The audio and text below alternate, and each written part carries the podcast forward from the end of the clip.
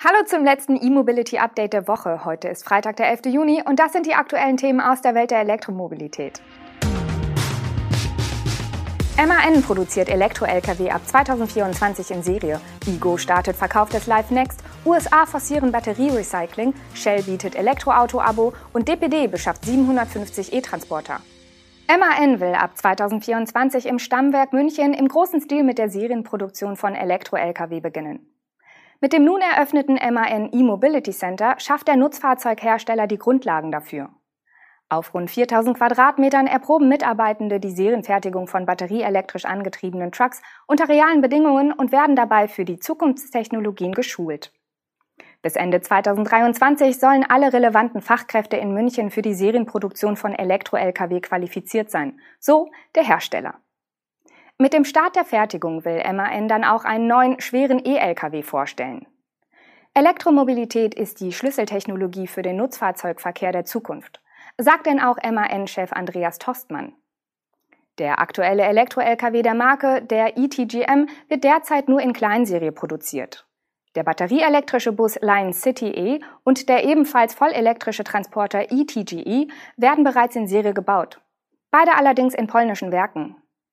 Wegen der großen Variantenvielfalt an Karosserien, Aufbauten und Einsatzzwecken ist die Lkw-Fertigung deutlich weniger automatisiert als die moderne Pkw-Produktion.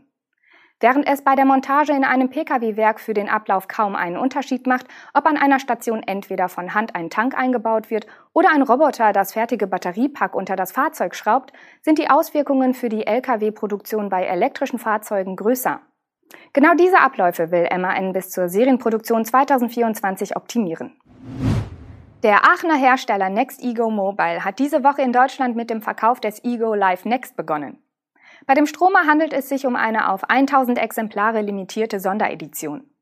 Next Ego Mobile gibt den Preis wahlweise mit 16.990 Euro nach Abzug aller Förderungen an. Damit ergibt sich ein Bruttolistenpreis von 26.560 Euro. Kurz die technischen Eckdaten. Der E-Motor kommt auf 57 kW Spitzen- und 29 kW Dauerleistung und beschleunigt das Fahrzeug auf maximal 122 kmh. Die 21,5 Kilowattstunden große Batterie reicht für 163 Kilometer im WLTP City-Zyklus. Der kombinierte WLTP-Wert wird nicht angegeben. An einer einphasigen AC-Ladestation oder Wallbox kann der Akku des 3,35 Meter kurzen Autos in knapp sechs Stunden geladen werden. Die Produktion des Ego Live Next wird übrigens erst im Juli so richtig anlaufen. Zuletzt war noch von Juni die Rede gewesen. Insgesamt ist der Stromer stark verspätet. Die Auslieferung der ersten Fahrzeuge beginnt somit erst im Sommer. Die ersten Fahrzeuge sind dem Hersteller zufolge aber bereits verkauft. Der IGO-Gründer Professor Günther Schuh hat das Unternehmen derweil verlassen.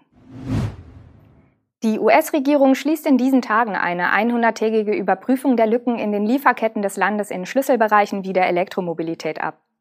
In einem Medienbericht heißt es nun vorab, dass die Biden Administration als Konsequenz unter anderem das inländische Batterierecycling stärken will. Das meldet Reuters unter Berufung auf Regierungsbeamte. Demnach gehören zu den Lücken allen voran Mineralien für Elektroautobatterien und Unterhaltungselektronik. Die US-Regierung wolle deshalb künftig nach Möglichkeiten suchen, den Metallverbrauch in neuen Batteriechemien zu reduzieren und gleichzeitig das inländische Recycling fördern.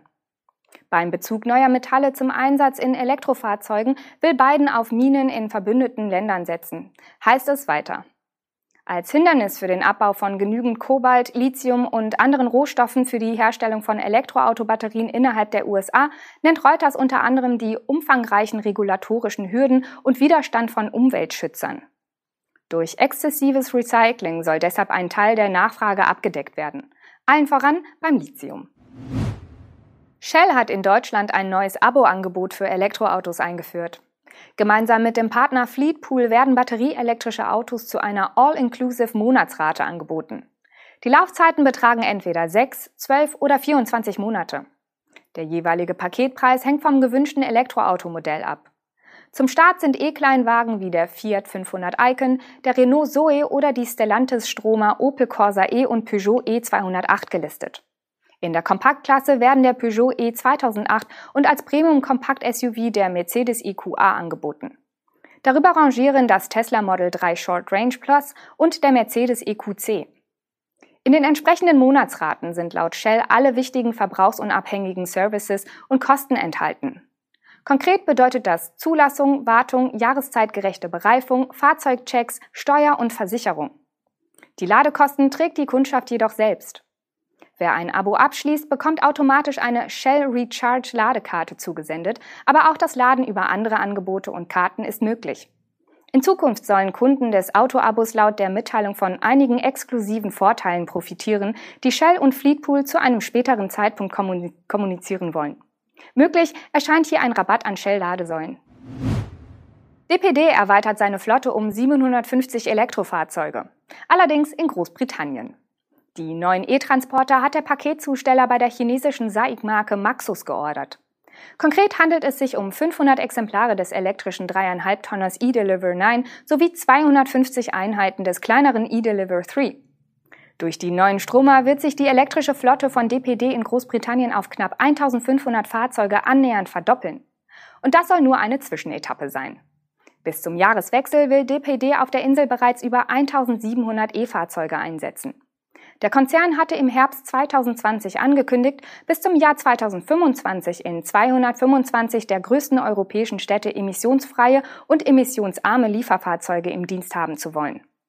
Zu den nun bestellten Maxus-Fahrzeugen ist Folgendes bekannt. DPD wird den eDeliver 9 mit langem Radstand in zwei Batterieversionen beschaffen. Mit 72 und mit 88 Kilowattstunden. Großbritannien ist der erste Markt, auf dem der Deliver 9 mit Elektromotor zu haben ist.